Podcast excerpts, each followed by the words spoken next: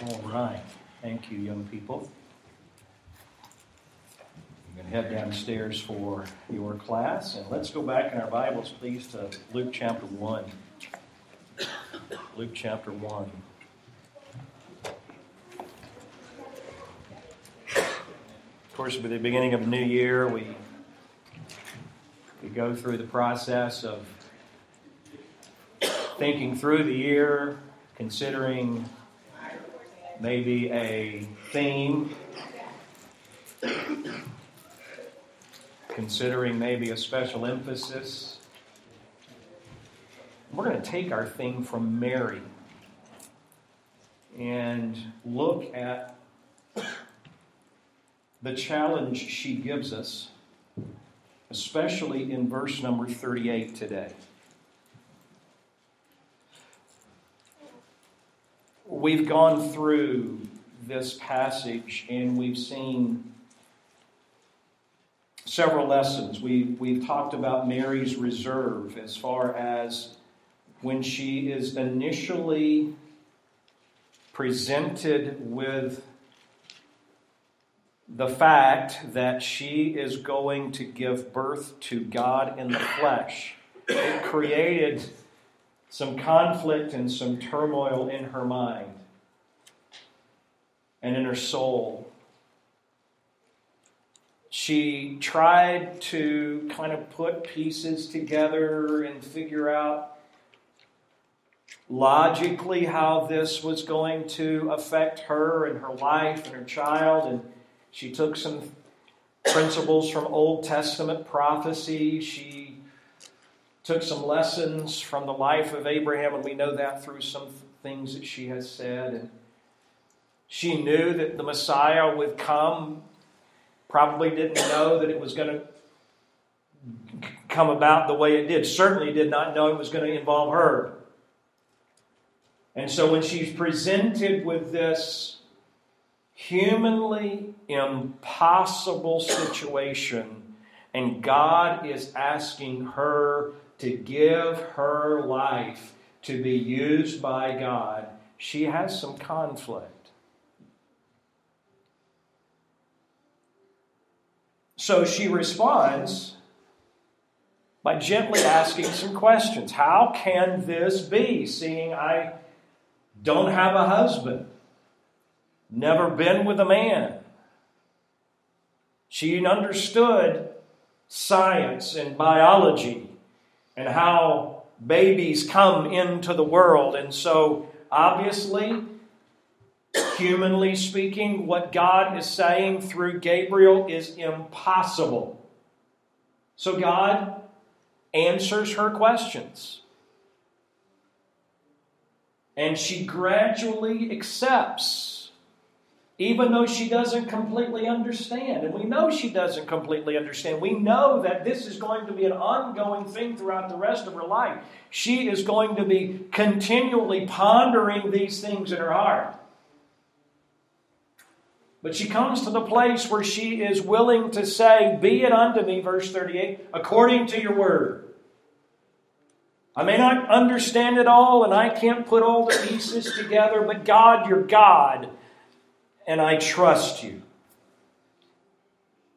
And then God shows grace by sending her to Elizabeth, who is now six months pregnant. Elizabeth and Zechariah are beyond childbearing years, and, and yet she, Elizabeth, is pregnant with the forerunner prophesied by Malachi, the forerunner of Christ.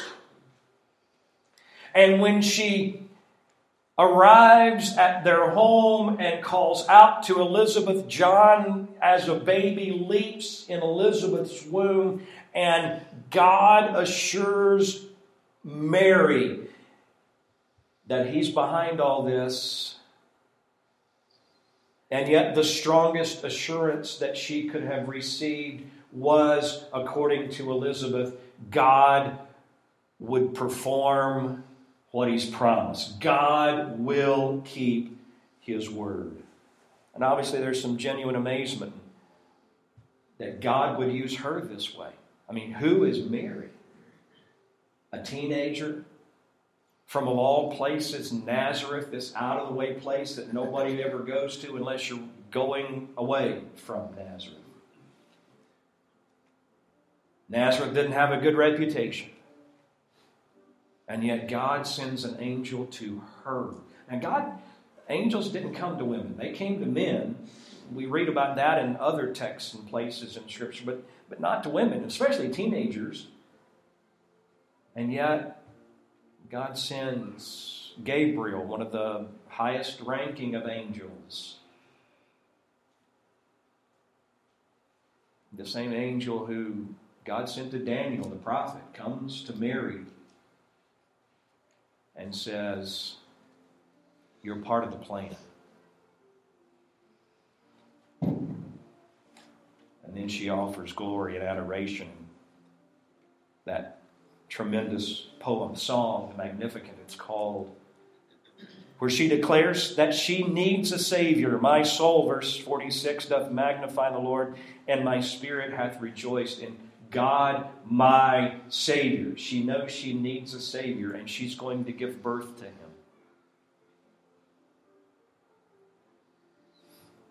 As we go into this new year, as we begin today, 2017, Let's take another lesson from Mary and let's make this the theme for what we do as a church this year.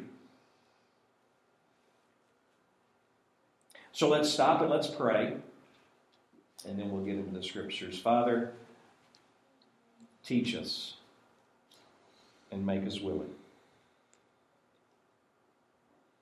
I pray, Father, that we might have Mary's humility, that we might have Mary's amazement, that we might glorify our Lord the way she did, that we would be willing the way she was. Help me to preach your words. And I ask in the name of our Savior. Amen. Our emphasis will be in verse 38. Mary's resolve. I tried to, and I don't know that I have clearly or even effectively emphasize the, the wonder of this situation, the conflict and turmoil. No one has ever faced this kind of situation. No one has ever been asked to do what God is asking Mary to do. No other person in history. I mean, and, and for Mary, the mindset is Jewish. And so she's thinking to herself, why didn't God ask this of Abraham and Sarah? Now, we know, and she knew, that Sarah was older and beyond childbearing years, just like Abram was, and, and yet she bore a son. But, but this is different. Isaac had an earthly father. And God is asking her to give birth to a child when she doesn't have a husband, and the child will not have an earthly father. Not even Abraham and Sarah have been asked. And even Isaiah the prophet. As we mentioned last week, Isaiah the prophet, the one who tells us that a virgin will conceive and bear a son and, and call his name Emmanuel. Even Isaiah, with his new wife, it's not the same because their son has an earthly father. This is totally new, Completely impossible, humanly speaking. And so it is no wonder she is asking, wondering, questioning. But she isn't asking as a skeptic, she's asking as a submissive servant Verse 38, look there with me. And Mary said, Behold, the female doulos, the female slave of the Lord, the handmaid of the Lord. Now, again, just so you know, the term we have translated handmaid in, in the Bible language is female doulos. A doulos slave was not one who was serving a master under duress or even unwillingly. A doulos slave, and the word doulos is the Bible word that I'm describing, the slave that I'm telling you about, the kind of slave. A doulos slave had been one who had been set free. And yet they loved their master so much. They loved the one they served so much that they were willing to give up their freedom and spend the rest of their life serving a master they loved. And so, in essence, Mary is saying to God here, God, I'm just your female servant. I'm just your lady slave. I'm just a lowly servant.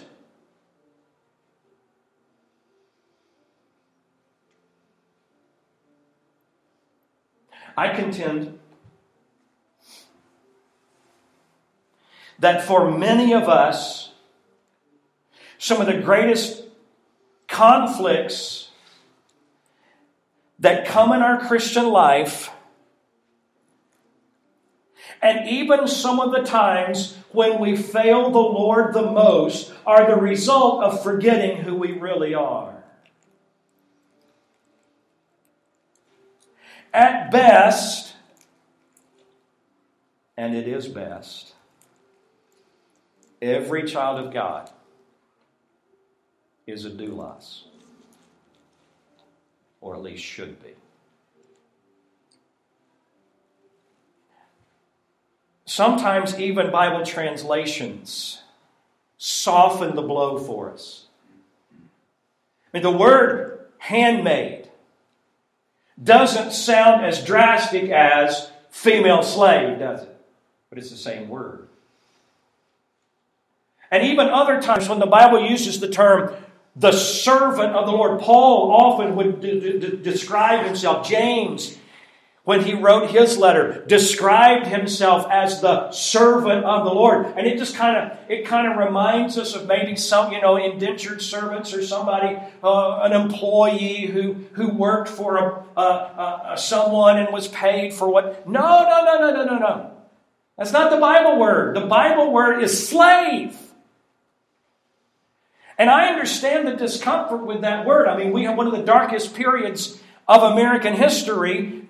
We, we, we, don't like the word slave or slavery because of history. But now listen don't let history rob us of what the Bible is trying to remind us. The Bible is trying to remind us that every believer should come to the place in our lives where we are willing, although we are free, to say, at best, I'm just a servant, slave. And it is best when I'm a slave. Because we would have the best master. You see, Mary, Mary understood who she was, what she was.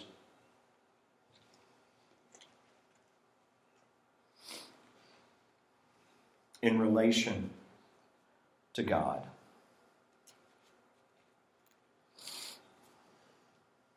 Let me say another thing. Not only do I believe that some of the greatest conflicts in times of failure in our life is because we forget who we are, one of the reasons that I think we resist this label of slave or even resist the ministry of being a slave to Christ, I think one of the reasons we resist that is because we don't have worship in its right priority. Or at least we're not worshiping according to priority. I know I've said this to you before, but I just want to remind you that if you and I would want or could or would trace or work through the source of our sin issues, of our conflicts with each other, you know, as families or even as fellow believers, if, if, we could, if we could go to the source of those things, what we're going to find is there's a worship problem. There's a worship problem. And that's why some of us don't want or will not or don't serve Jesus as a master because we have a worship problem. He is not worshiped as he deserves. And there are other idols of our heart. There's self, there's finances, there's uh, concern about what people think about us, there's, there's the desire not to cause problems and make everybody happy and and and and and and, and there's just turmoil and struggle all because we basically are not worshiping Jesus as king.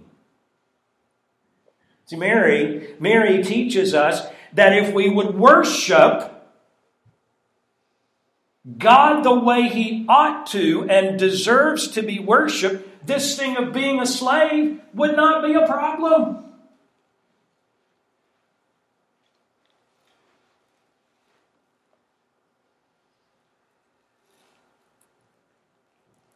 Behold, she says, here I am. I, I'm your, I'm your slave. One of the things that would identify a doulos, a doulos slave, was when they chose to dedicate the rest of their life to serving their master. There was kind of a little ceremony. The master would take an awl, A-W-L, you know what awl is, right? I think I spelled that right. Thing that they used to punch hole in leathers with, leather and those, those kind of things. Maybe you still use them, I don't know. Um, they would take one of those and then they would take that, that one who is volunteering to serve the master the rest of their life, they would take their earlobe, put it against a post, a doorpost, and drive that awl through their earlobe.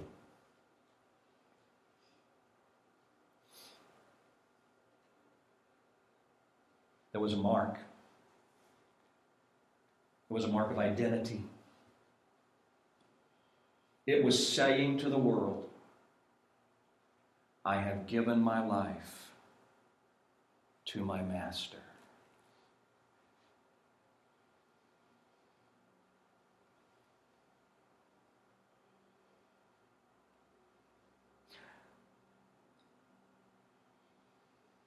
Friends, I think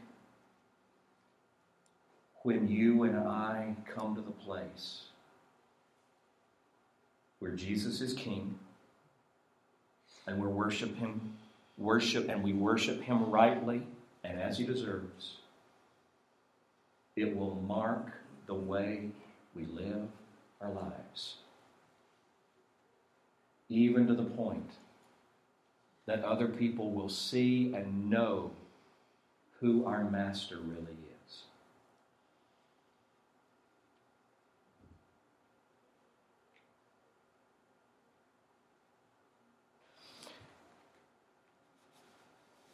Do you view yourself as servant or master? Frank Sinatra's theme I did it my way. It's not what a believer is going to sing. At least, it's not going to be the theme of your life.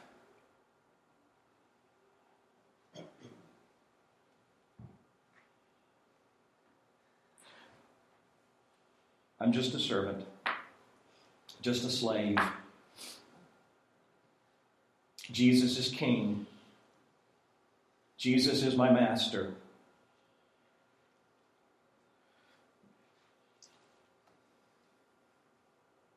But I also want you to see this. She says it this way as well Be it unto me.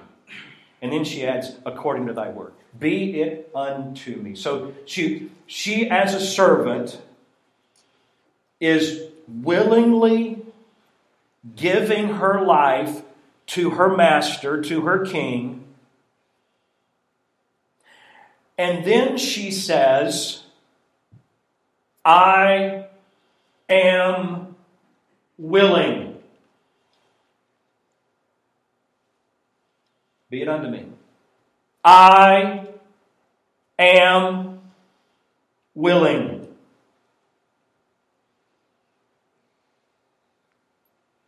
Now, again, we won't take the time and go through all of what she's saying she's willing to go through rejection, scorn, mock, ridicule. You, you, you, get that. You can think through those things on your own. But let's think in terms of when you and I say that to our Lord I am willing. That means whatever God chooses, whatever God allows, we're willing to let God be God in our life. Whatever. That's easy for the good stuff. That's easy for the easy stuff. That's easy for the blessing time.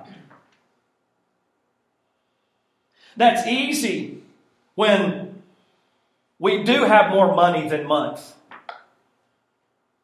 That's easy when bills are paid. That's easy when everyone is healthy. That's easy when there's no struggle or turmoil or hardship. That's easy when there's no trouble at work or at home. That's easy in the good times. But Mary wasn't facing good times. And she knew it. And yet she's willing to say, I am willing.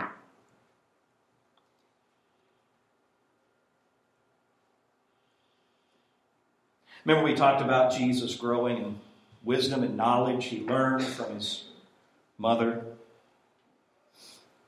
Luke 22 42. You don't have to turn there, but let me just read it to you because I wonder if, if this lesson of being willing to do whatever God asks I wonder if she told young Jesus this story at times about how all of this came about and, and how she, she surrendered herself as a slave and was willing to do whatever God asked her to do. I wonder if she taught Jesus that because Jesus is going to do the same thing. In Luke 22 42, this is what Jesus said Father, if you are willing, remove this cup from me. Nevertheless, not my will, but thy be done.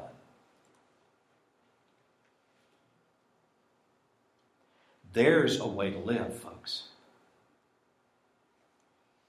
God, not my will. Oh, but how easy is it for us? How, how easy is it for us to usurp our will? To want our way and expect God to understand and be okay with it.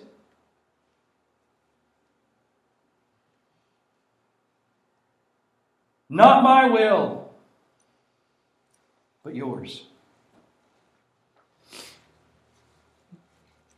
What if God wants you to have financial problems?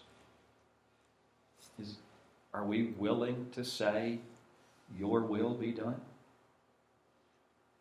What if God wants you to be sick? You say God doesn't want anybody to be sick. I'm afraid, yes, He does. And we know that from even the ministry of the Lord Jesus, because when he healed people, there were times he would. Eh, eh, eh, there, there, there, was one particular occasion. He made very clear that uh, everybody understood it wasn't because the man who was sick was a sinner or his parents were, were, were sinners. It was so that God would be glorified through that man's life.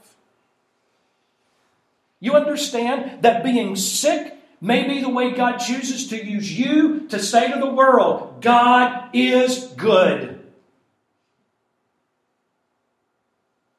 and right and can be trusted.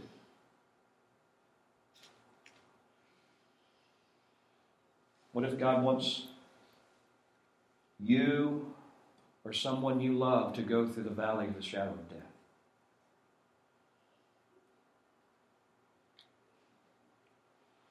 Not my will, but God, your will be done. Can we really say that? Folks, the theme that we want to emphasize through this year is that question Are you willing? Are you willing? Are you willing to put your door, or excuse me, your ear on the doorpost? Are you willing to submit your will to His? Are you willing to say to God, You are good. And I trust you. Are you willing to bow before your master like Mary? Let's ask a couple of questions.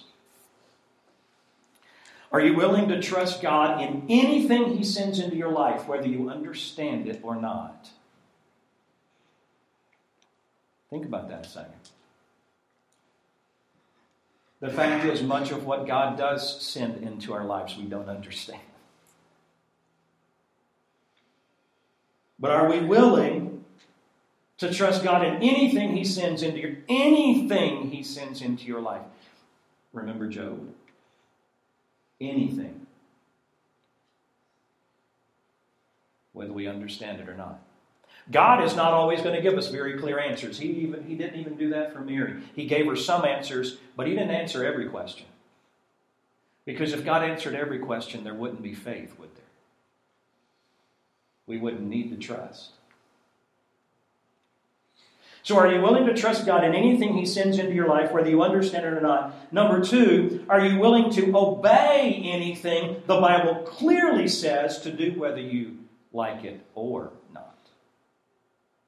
Are you willing to obey anything the Bible clearly says to do, whether you like it or not? What does the Bible say about church, about loving one another, about unity? What does the Bible say about sin issues that we struggle with? What does the Bible say about relationships with other people? What does the Bible say about my priorities? What does the Bible say about my money, my time? Are we willing to obey anything the Bible clearly says, even when we don't understand it or like it? And I do want to remind you that the Bible does say that as believers, we are slaves.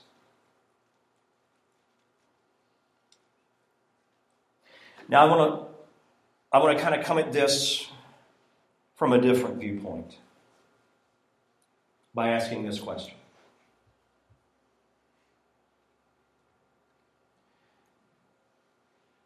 Can God be trusted with your life?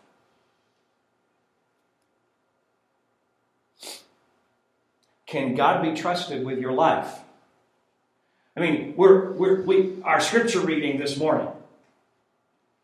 I beseech you, therefore, brethren, by the mercies of God, that you present your bodies. Can God be trusted when I do that? I mean, if I'm going to give my life over to someone or something, shouldn't I have the assurance that he can handle it? And I don't mean to be irreverent putting it that way.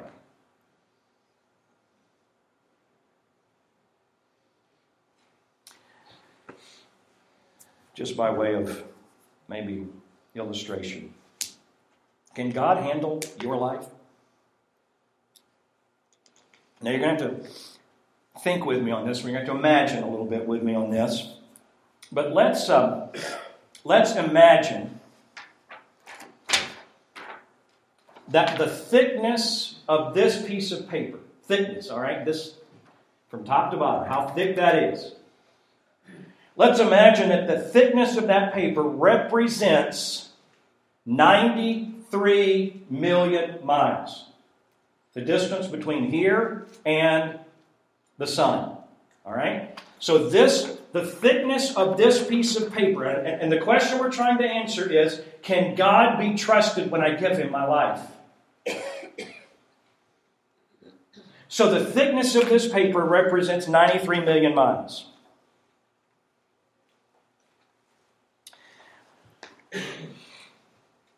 If we take that thought and represent with pieces of paper stacked one on top of the other, if we represent the distance from the earth to the next nearest star, obviously the nearest star is 93 million miles, but if we represent the, the distance between earth and the next nearest star, we'd have to have a stack of paper 70 feet high.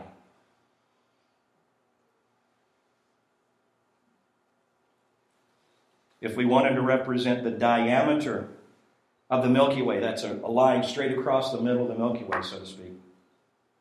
If we wanted to represent the diameter of the Milky Way, we would need a stack of paper 300 miles high.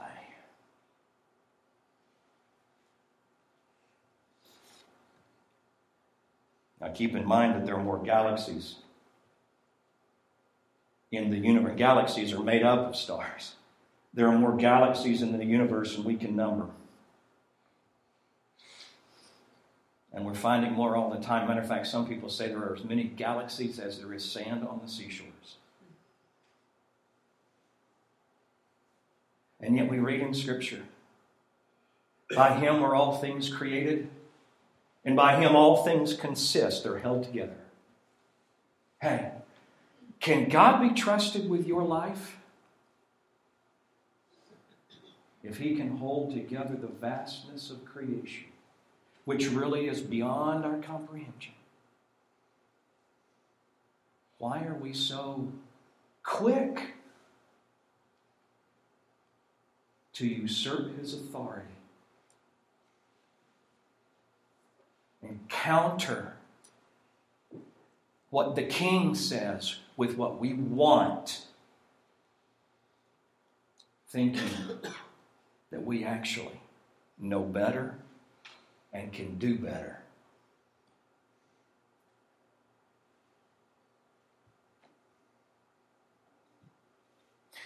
I'm afraid that many of us simply view Jesus as a consultant.